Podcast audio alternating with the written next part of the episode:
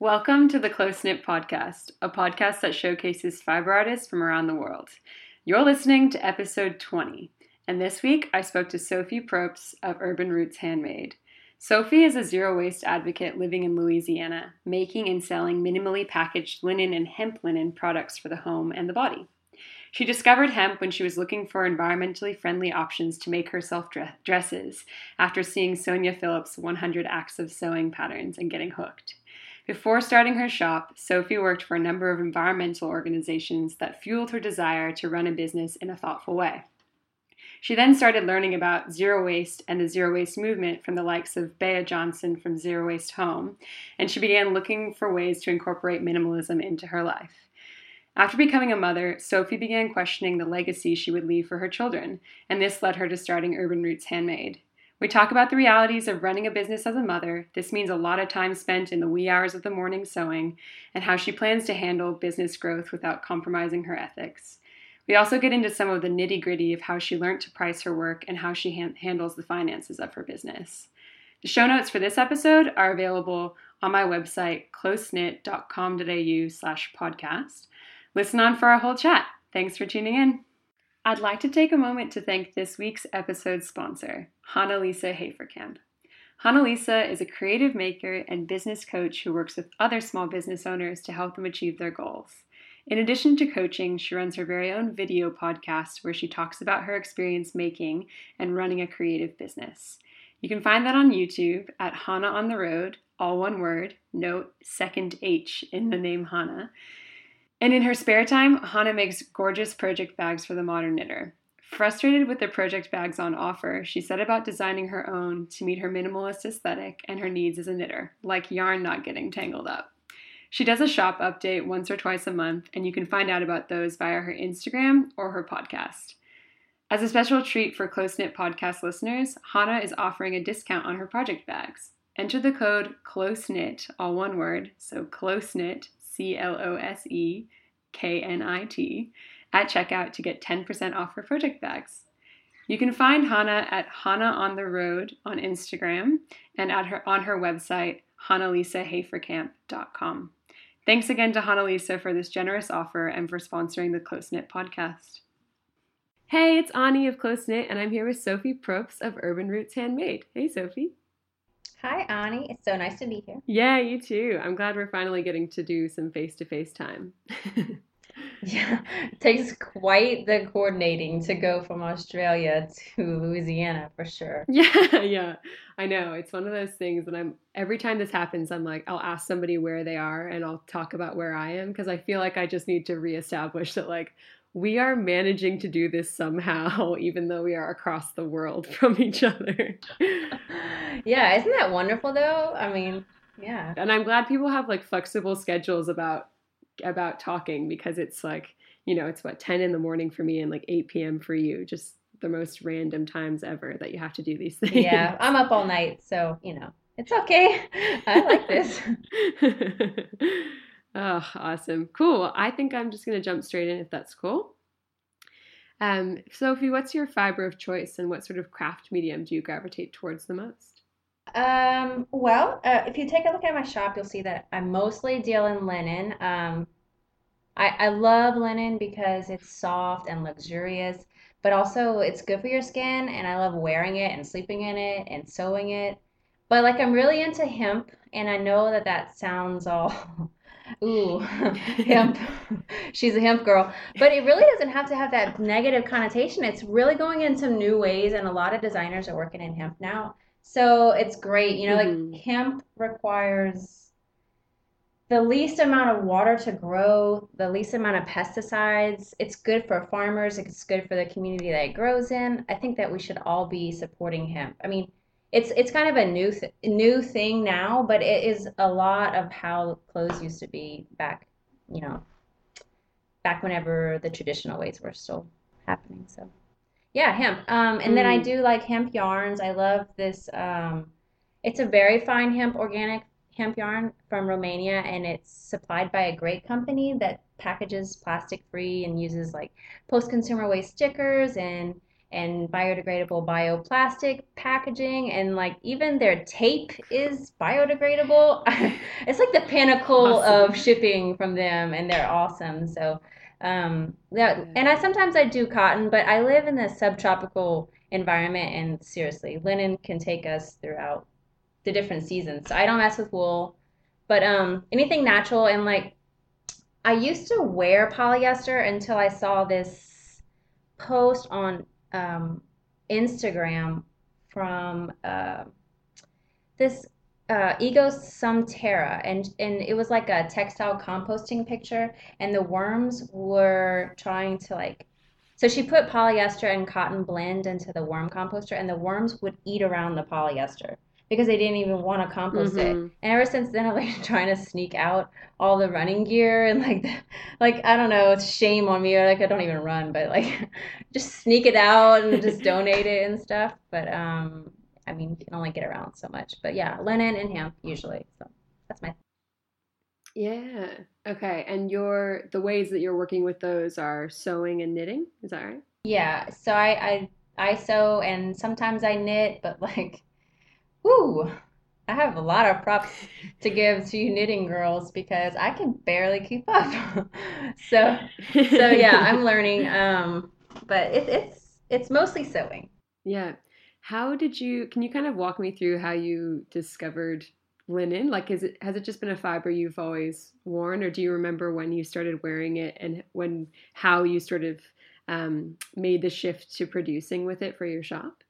Oh yeah. Um so I didn't start wearing linen until a year ago or so when I was introduced to who I would pretty much call my best friend. Um, I was working at a soil and water conservation district and I was working with this company called Restore the Earth Foundation, and they go around and they plant trees, like thousands and thousands of trees. So I was partnering with them. And um, my friend Nancy, who I just met, she had hundreds of acres of land, and so I worked with her to develop this plan for trees on her property. Well, we became good friends, and she is like a super environmentally friendly. She does it subconsciously. It's just how she's been all of her life, and she's older than me, but she kind of taught me different things. You know, just ways to treat the earth better and to treat yourself better. So I started sewing. Um, with linen after I joined Instagram and saw some picture of uh, Sonya Philip, who I adore, like yeah. simply adore. So I was like, no longer intimidated about sewing my own clothes, and I was getting after it. And so I sewed up all the linen possible, and I've been in love with it ever since. So Oh, I love that. I love that. I love I've I just started sewing a dress number 2 by Sonya Philip and I just really appreciate how it's all so clear and it's like she's not a beginner sewer, but she but she was at one point, which is yeah, awesome. Yeah. Yeah. And she understands how to kind of remember what it was like to be a beginner sewer and explain it in those terms, you know? Yeah, so you're working on one of her dresses right now. She does a great job of ex well, of taking the mystery out of it. You know, like I don't want to wear ruffles and I don't want to wear something that has a bunch of uh, iron-on facings and and you know, like yeah. I love her simple way of teaching. So, yeah, it was it was huge for me. I started I think I've sewn like 12 of those dresses now and yeah. tops and pants and I love them all. Like seriously, she's awesome. Yeah. Oh, that's so good. I love that.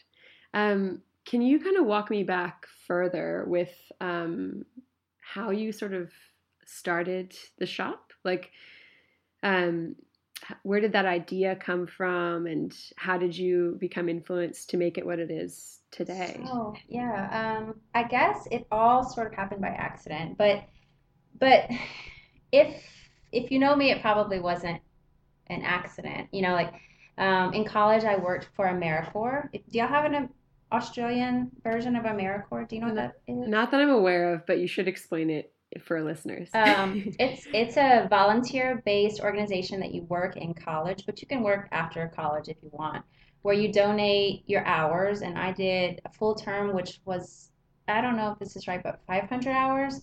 So I worked in three different sectors: education, um, home building, and we did handicap ramps for um, homes. So it was then that I started a project, like an environmental project um, for one of our local state parks, and I just really found my like my area. I just I just had such a passion for the environment. Um, after I graduated college, I worked for a little bit as an earth science teacher, and then I worked for the conservation district and with farmers and planting trees and getting some grants and just teaching kids in the school system about wetlands or like better conservation techniques. Yeah. Um, and then I had kids and like, oh, like when you have kids, you so question everything that you thought was, you know, true. And then you get emotionally tied to their legacy. Like what is going to Mm. happen when my kids grow up? What kind of world are they going to be living in? And I had never really thought about it. Um, and I started sewing for them, like cloth diapers. Like I sewed their cloth diapers and and I thought about selling them. My husband is a great maker. He's always in the shop. He's he's working on something and on his car or um, building something, wood, metal. He's awesome, and he's always like, Sophie, you should start a shop. And and I was like, oh, but I am not. I'm not. A, I'm not. I can't do that. Like that's not me. Well, I um I got into like zero waste reading, and so I started reading about Bea Johnson and her zero waste life. And so we started implementing a lot of those techniques in our own house. And so we would refuse plastic packaging and we started buying food without plastic and um, just started taking some steps towards minimalism. But I've always been into making things. Like it's it's my grandmother, she's sewing, painting, she's creating something all the time.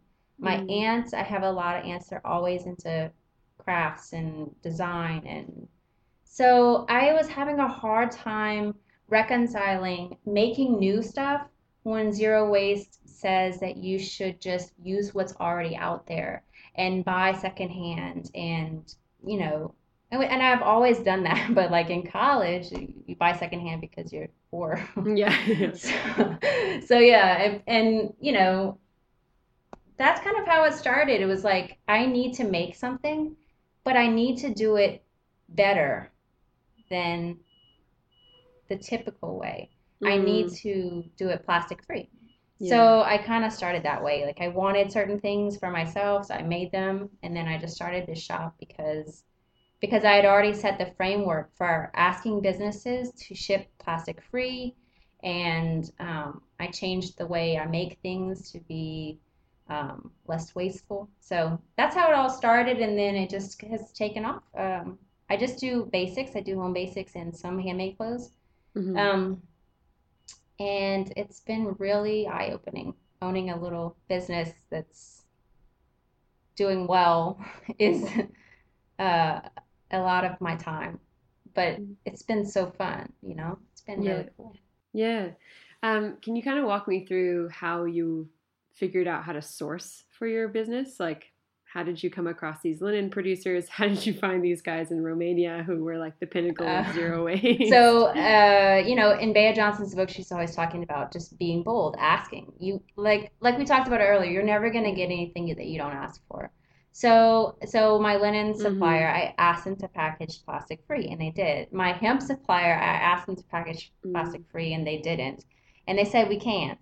And they said, you know, but but we do use recycled boxes, they said. And I was thinking, well, that's great, but can you also package without all the plastic in your Mm. in your boxes? And they said, no, but we appreciate you doing your part for the environment, which was so disheartening for me because if the word environment is in your name as a supplier of fabric, you should be willing to be flexible. Mm. And it turns out that, you know, I pushed and pushed and they did. And so I started sourcing hemp plastic free and um, thread plastic free. I found this great company, um, Honey Be Good, I think it's in California. They not only have wooden hmm spool organic cotton thread, but they also package so perfectly in just paper, simple paper. And so I started doing that, and my label supplier was flexible, and she's a small business on Etsy, and they've been great about everything. Um, yeah, it's once you set the framework, it's it's not so bad. Yeah. Mm.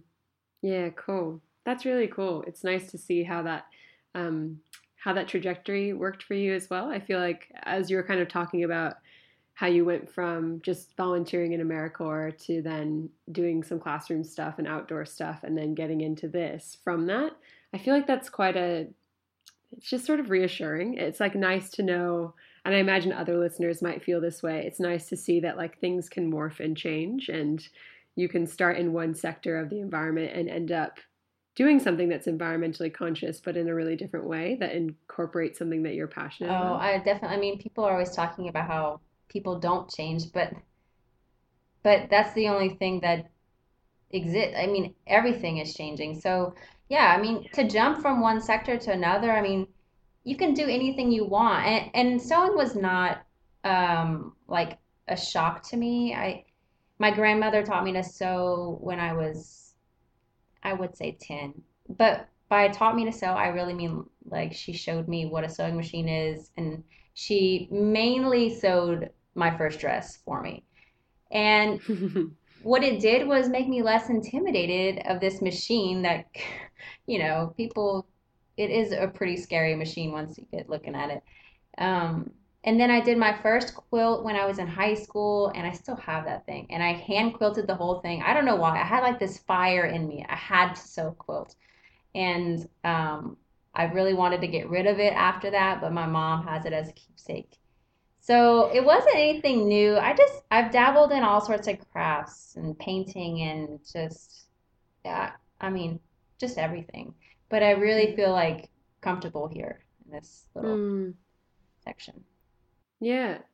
Can you tell me about what your favorite part about the fiber arts sort of world community is? Well, I didn't even know that a fiber arts community existed until maybe like last year or a couple of months ago.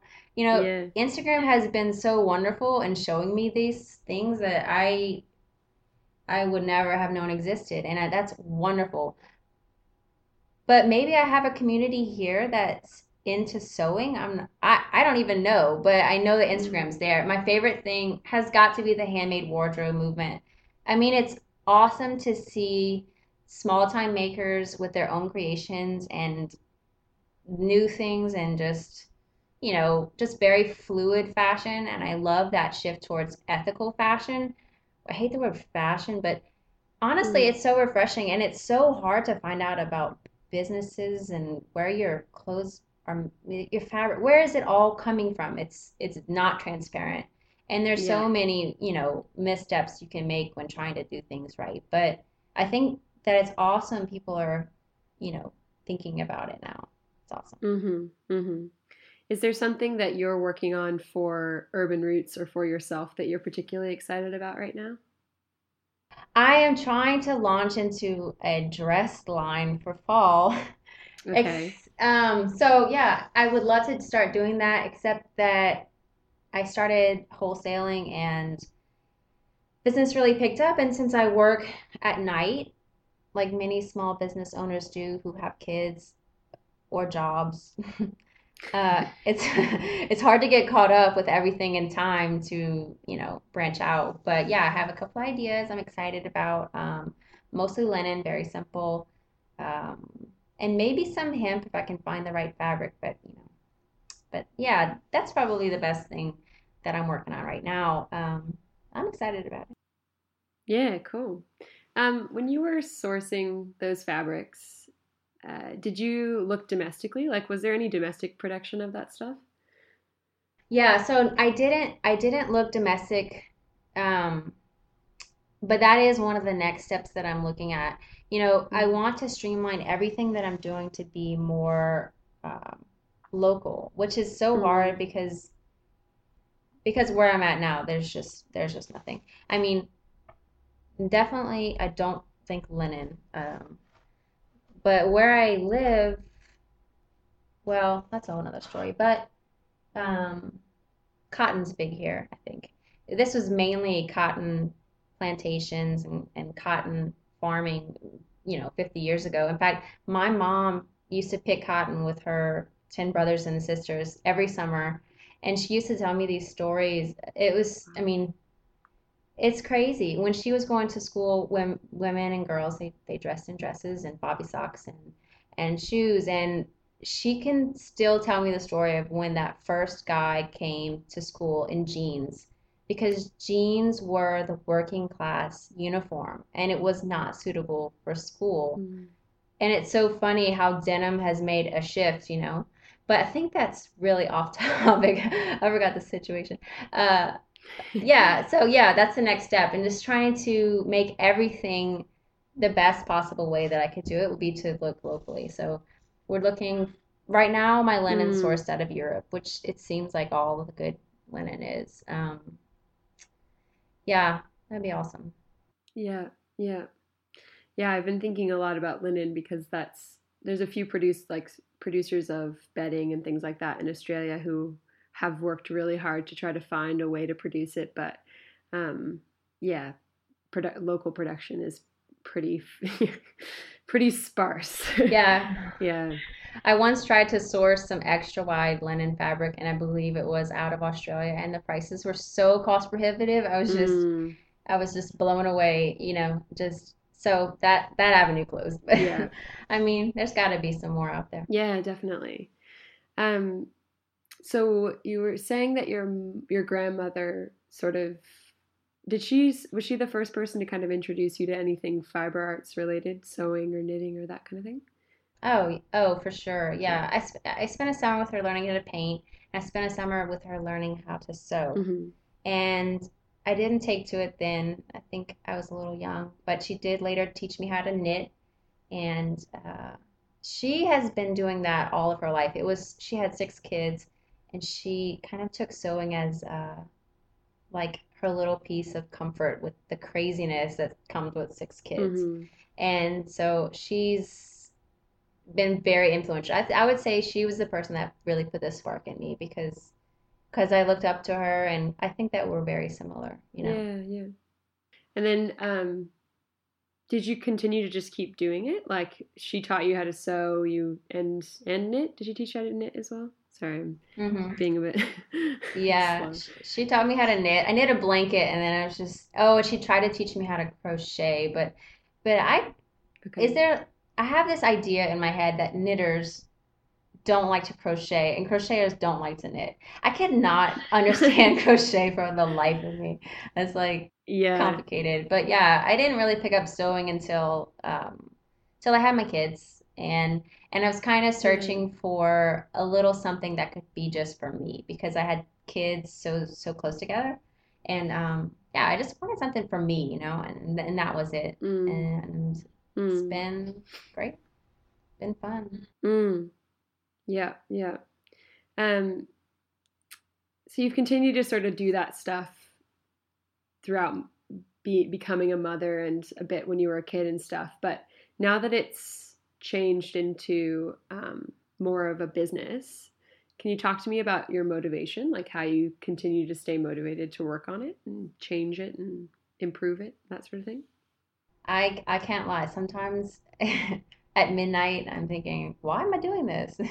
Mm-hmm. But honestly, I I love because most of my orders come with on Etsy come with some sort of conversation before, and they'll ask me a question and and I'll respond. And so I'll get to know the people that order from me. And I always write a handwritten letter and I always include something extra. And I think that's personal and it's so important to me. And I've always been a letter writer. And I think people love that. So when I get feedback that people feel connected in that way, it makes me feel so um, good. It just makes me mm-hmm. feel so warm and and people that order from me after they check out my shop and and how i set things up plastic free they're doing it because they value that which is so impressive to me because i didn't think people really did value that and it's it's awesome because it's just kind of branching out and influencing people in that way.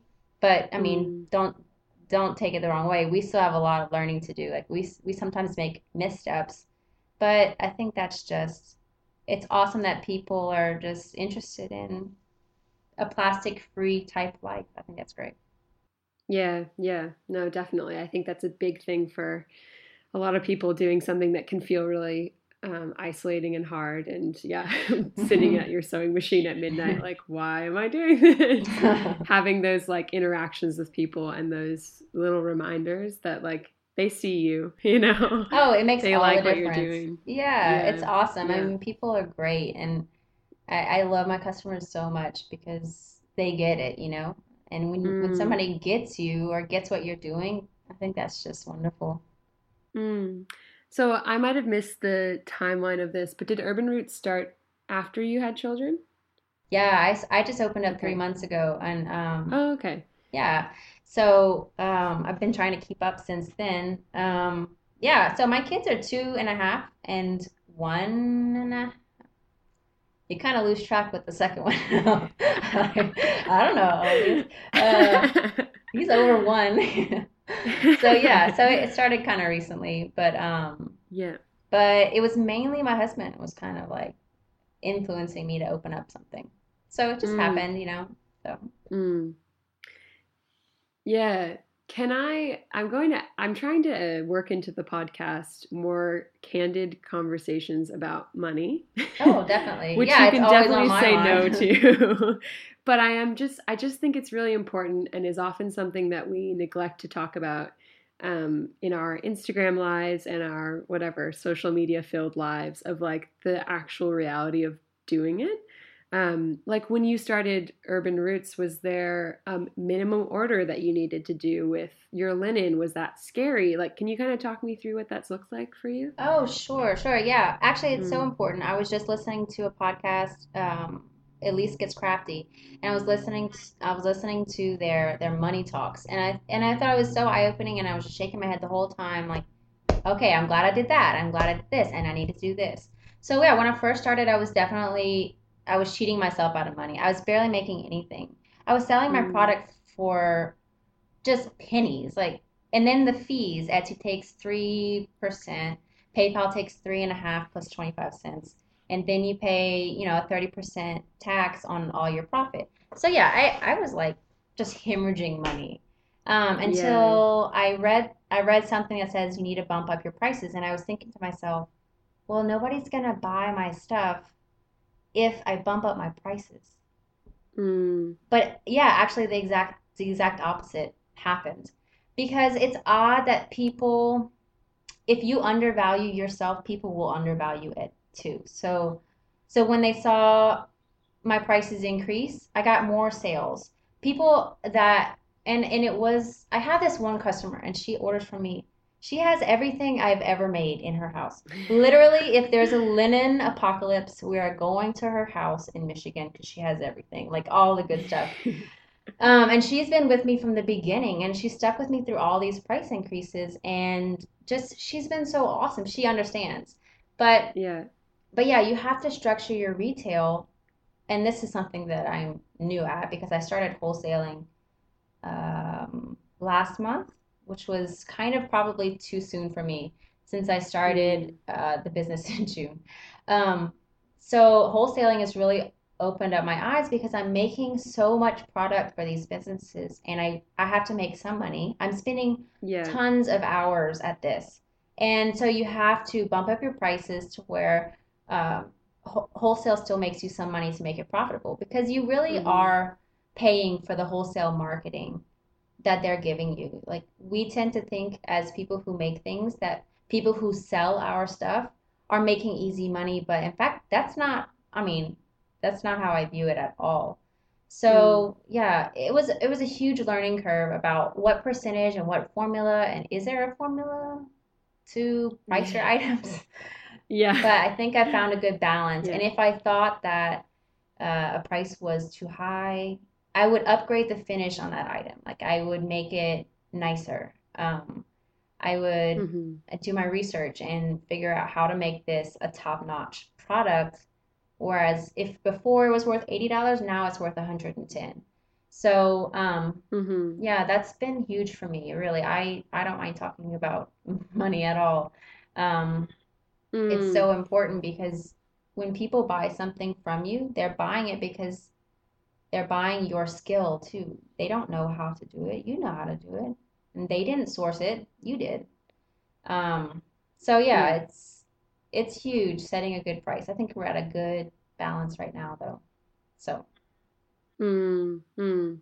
That's good. That's yeah, thanks for talking about it because I think it's um pricing is such an intimidating thing, I think, for a lot of makers, particularly because a lot of us come from a place of maybe not having a ton of disposable income. So we kind of look at it and go, oh, I probably couldn't, I wouldn't pay this much for this thing because I don't necessarily have the disposable income to do it. But it is worth what, you know, what it is that you're asking for it because of the hours and the craftsmanship, that sort of thing. now knitting, I mean, I don't know how anybody makes money on knitting. I I honestly don't. No you you don't make money off knitting. Let's just be honest. I I can't think of a single way to make money off of knitting, like hand knitting an item and selling that, unless you you know. There's it's gotta yeah, it's gotta be a pattern or something. Mm, exactly. It's you know you've got to be selling it to someone who's willing to pay four hundred dollars for that scarf because the materials alone are going to be expen if you're using good you know high quality, and then you know the um the craziness of how long it actually takes you to make the thing, you know? oh, I totally Yeah. understand. Um, yeah, I have this huge order for this shop in Canada, and I think I had to do like 30 of these basic washcloths, and and it seems easy, but all my time is spent sewing. So when am I supposed to do this? Like in the middle of the night, like 3 a.m.? When do knitters knit? Like, so I'm sneaking it in at the doctor's office. I'm like I'm like trying to get it everywhere possible, but uh yeah, Yeah. it's time intensive. And but it's such a labor of love. Like any knit item you get, you know that was made with intention for you or you hmm know, it's I love that about knitting. It's so awesome. Hard. Yeah. It's awesome. Yeah, I'm just an I'm a novice knitter, Yeah. knitter, that's for sure. Can I ask you a question about being a mother? And um I guess it's kind of a question of like the finances of being a mother and or like being parents and like you know the traditional does one person go back to work? Do both people go quote unquote back to work? Like did urban roots fit into that for you that framework of like am i going to go quote unquote back to work do you know what i mean Yeah, hmm Yeah, no, very valid. Um, yeah. So my husband works now currently. Ever since we had kids, I stopped working. hmm And it's not so much that we needed the money then. Um, so yeah, I was just being a parent and pretty much sure that's all I could handle at that moment, just trying to be a good parent. It's harder than it looks, and if you're gonna do it right, you gotta be all in. hmm Um, and so our economy here is really taking a nosedive. And so, you know, with that comes taking jobs you didn't really want to take or uh, working nights. Like he's working now 6, uh, 5 p.m. to 6 a.m. So mm 13 hour shifts. And he works hard. And, um, and so I was thinking, what can I do to contribute that doesn't involve putting my kids in daycare? Mm And it didn't start that way, but it's been really comforting to know that if something would happen, we can fall back on something and still exist. So yeah, we um I was thinking how can I how can I still contribute to a family unit unit as a, as a money maker, but also be there for my kids and not go back to teaching. And this kind of started and has has been that lifeline because we were considering moving north and um, so thinking about owning your business is probably the only thing that would allow me to not work in the summer when my kids would be off. And that was important to me as a mom. Hmm um, and so yeah it's definitely been um, been good for us. And with the economy now the it's just our town has taken a big hit. And I don't know if you heard, um, recently Louisiana had this historic flooding where yeah. everything, yeah, it's been devastating. Like trillions of gallons of water f fell from the sky in such a short amount of time. Like thousands and thousands and thousands of homes. I think um, Denham Springs, which is near New Orleans, where your sister, I think you said your sister lived at one point. I think 90% of the homes were destroyed. So it's it's taken it even further. So yeah, we are considering moving, and this business has been like a pivotal point in our Mm. decision. So Yeah, yeah. it's it's been important. Yeah, no, it's yeah, I appreciate you being willing to talk about it because it's just yeah, I think it's important an important discussion point and it's really interesting to see how different people approach these things and how different people at different points in their lives approach these things whether it's with or without children and that that kind of thing, you know? Yeah, I always am interested, and I think that's cool about Instagram. People are always talking about how you can compare yourself to other people and in a negative way. And I do it all the time. I'm always Mhm. comparing myself to other people, but honestly, I don't think that it's all bad. I like to see what people are doing and how they're doing it. Yeah. And and how can I do it better? How can Mm. I be better at what I'm doing because they're awesome? Like, how can I be better? And how can I do more? And um, yeah, I, I think um, I think those I look at these businesses and I'm wondering what's their story. Are they working late? Like, is this easy for them? Are they doing it because they love it? Are they doing it because they have to? Mm. And I think that's important to know. And I think those businesses that do it because they love it, you can tell. I think that you can tell. Um, I know a lot of small businesses like that, and I just I love following them because I see the care that they put into stuff. Yeah. You know, like it's just awesome. Yeah. And I think when it's just you or a couple of people or small, it's like you know, it, it was easy for me to find you and then go, oh, it's Sophie. And I like know who Sophie, I feel like I know who Sophie is a bit. And I see her children and I see her little studio and I see what she's about. And it's easy to kind of relate to that. I've always just felt like finding those people and then buying from them feels so much more rewarding than going into a shop and buying something, you know, you have no idea where it's made or most of the time you don't know where it's made or who's made it and just kind of I don't know, having that connection to being like, oh, I know who made this. I know whose hands like put this through a sewing machine. It's kind of just exciting. Yeah, it's it's awesome. I mean, I'm not a big sharer. I don't think most of my life I've been into sharing. hmm So it's hard for me to step into that social way, but I, I do make an effort, and uh, I think that it's been rewarding personally, not to not business wise. I mean, Mm, Etsy generates its own business. I think that most of my business comes within Etsy.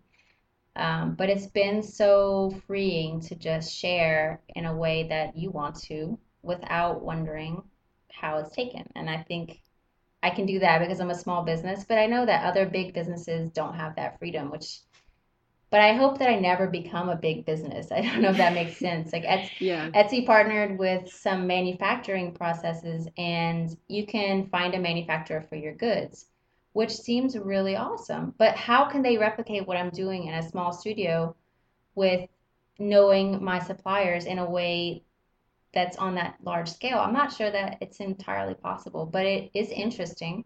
I mean, I know a lot of businesses um, are great about that, like Ace and Jig. I love following them on Instagram. I think that their um, their method is just so eye-opening in India, like their production and their sourcing and all that stuff. I Mm, love that they even have that and show it. I mean, I would never have known, you know? I think yeah. that's great. Yeah, definitely. No, I think it's interesting when you're a little guy and the expectation is that you're going to want to grow to become a big guy and the expectation and like the the necessity in that is that you have to scale up, right? You'd have to Yeah. um, outsource your manufacturing in some capacity. And the unfortunate side of that, some of the time, is that there isn't necessarily as much ter- care taken, or you know, you just don't. It's just it's just easier to lose the transparency when that sort of thing happens. So I think, Yeah. I'm currently having a problem with wholesale currently mm, because because when people buy from me, I know who they are. I mean, I write them a letter. And I can't do that when I'm wholesaling, but it is marketing. Yeah. and people will, you know, how do you, I, I don't know, how do you come to terms with losing a personal touch when you've decided that's going to be part of your business, the personal side of it? I, I don't know. Yeah, I guess you might have to like have wholesaling be only a specific percentage of your actual total, you know, total sales kind of thing, so that you're remaining doing the the bulk of the of the um, of the selling as just you, so that you can continue to, I don't know, continue to give that touch. But that's just a thought. Yeah. Yes, deliver your business wisdom to me. oh In- yeah, all the all that wisdom. No, that. I'm serious. Anything you got, I'll take it. well, and speaking of that, I always like asking the question of um, what sort of advice you might have for someone who's just starting out, and maybe that's a business, or maybe it's they've just learned how to knit or sew or something. What would you say to them? Oh yeah. Um, hmm. I'm not sure that this is this could be total crap advice. I'm so but um when I started teaching myself how to sew and I was really interested in it, I went to the thrift stores and I would look at clothing and then I would change it. So so I so this dress had a sleeve. I took the sleeve off and I learned how to put a binding on it. That was big for me because I was so intimidated by all these people who had learned um, in school and and and I hear on your podcast all these people who are formally educated and it, it is intimidating because you Mm, think that's the only way I'll know. But it's not. I mean, it's so easy to learn if you're if you're going out there. But also like this is probably the bad advice, but I'm I'm a big believer in buying quality. And so when I bought a sewing machine, I surely could have bought the cheaper one, but I didn't. And I bought the nice one, the one that was built to last. It was metal. mm, And I think that has made me want to sew so much more than if I was sewing on some plastic you know, piece of crap, but right? It's like so it's gratifying. It, it works well and it'll last. And I think buying things to last, if you're gonna knit or you're gonna sew, is important. And and just asking for things that you want. That's been so hard for me because I'm shy.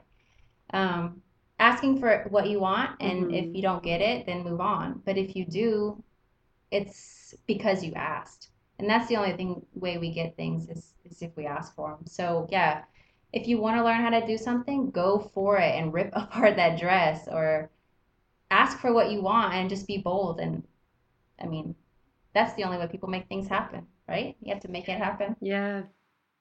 Yeah, totally. No, it's such such important advice that is easy to um, easy to say but harder to practice. Yeah, I guess. I think. Yeah, just But but really good. Yeah. that's probably it. My best Yeah, cool. And just No, I like yeah, that. just hustle, right? That's just hustle for it. Like yeah. make it happen. There's Yes. no other way to do it. Nobody's gonna do it for you. Yeah. So Mm-hmm. Yes, preach. um, and then who do we need to be following in the fiber arts world? Oh gosh, I think you have all mentioned people that I love. And I think on your last podcast, I was hearing all these quilters like Maura Grace from Folk Fibers and Sugar House Workshop. I love those girls. And not only because I want to move to. Vermont and I just just like super envy her her life.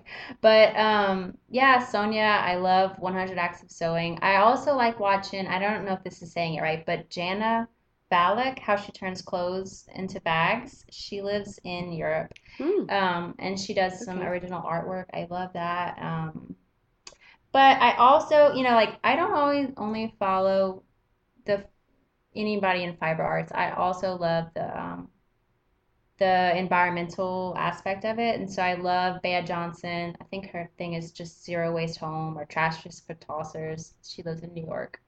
Um, Yeah, yeah, those really inspire me very much. But yeah, yeah. I like following these small t- time makers, you know, like I think we talked about uh, Ad Adrienne Shanti. I don't know if that's how you say her name. Mhm. Yeah, I love I love her feed. yeah. It's so uh yeah, mystical and it's it's so it's so refreshing. I love getting inspiration from people that are just starting out or, you know, figuring it all out like like me. So yeah, definitely hers. I don't know how to say her screen name or I'm not sure how it is, but Um, I always just figure it's Jai Jai Ma, but I don't know. yeah, I should Jai Jai Ma. Hi, hi, Ma. I'm not sure. Um, yeah, people Oh, like her and just other small time makers are really inspirational because they're doing it all and they're doing it in a way I've never done before. So I'm trying to test out what they're trying out, you know. I think that's the only reason I'm kind of stuck Yeah. with knitting because I found you and and some other great knitters and I'm like, dang it, I'm gonna keep after it. This is gonna happen. Like, I, yeah, I'm gonna be one of those women that just knits. It's gonna be awesome. It hasn't happened Oh, yet, but like that. one day it will. Baby steps, you know? Yeah, Baby think so. steps. yeah, awesome. Was there anything else you wanted to add? Mm, I think that's it. I think that's Mm. all. It's been fun. Thank you for having me so much. Yeah, thank you so much for being here. That was really awesome. Covered a lot of ground, I feel like. You've just listened to episode 20 of the Close Knit podcast. If you're liking what you're hearing, please feel free to review and rate us on iTunes and share us with your friends. If you're looking to sponsor the Close Knit podcast, please get in touch. Um, we've had some really great sponsors so far, and I'd love to continue building up um, a sort of database of sponsors, of great people who are small businesses in the fiber arts who want to reach more people in our community uh, send me an email at hello at closeknit.com.au or message me on Instagram. Um, again, you can send me an email at hello at closeknit.com.au to get in touch. Um, otherwise, have a great week. Till next time.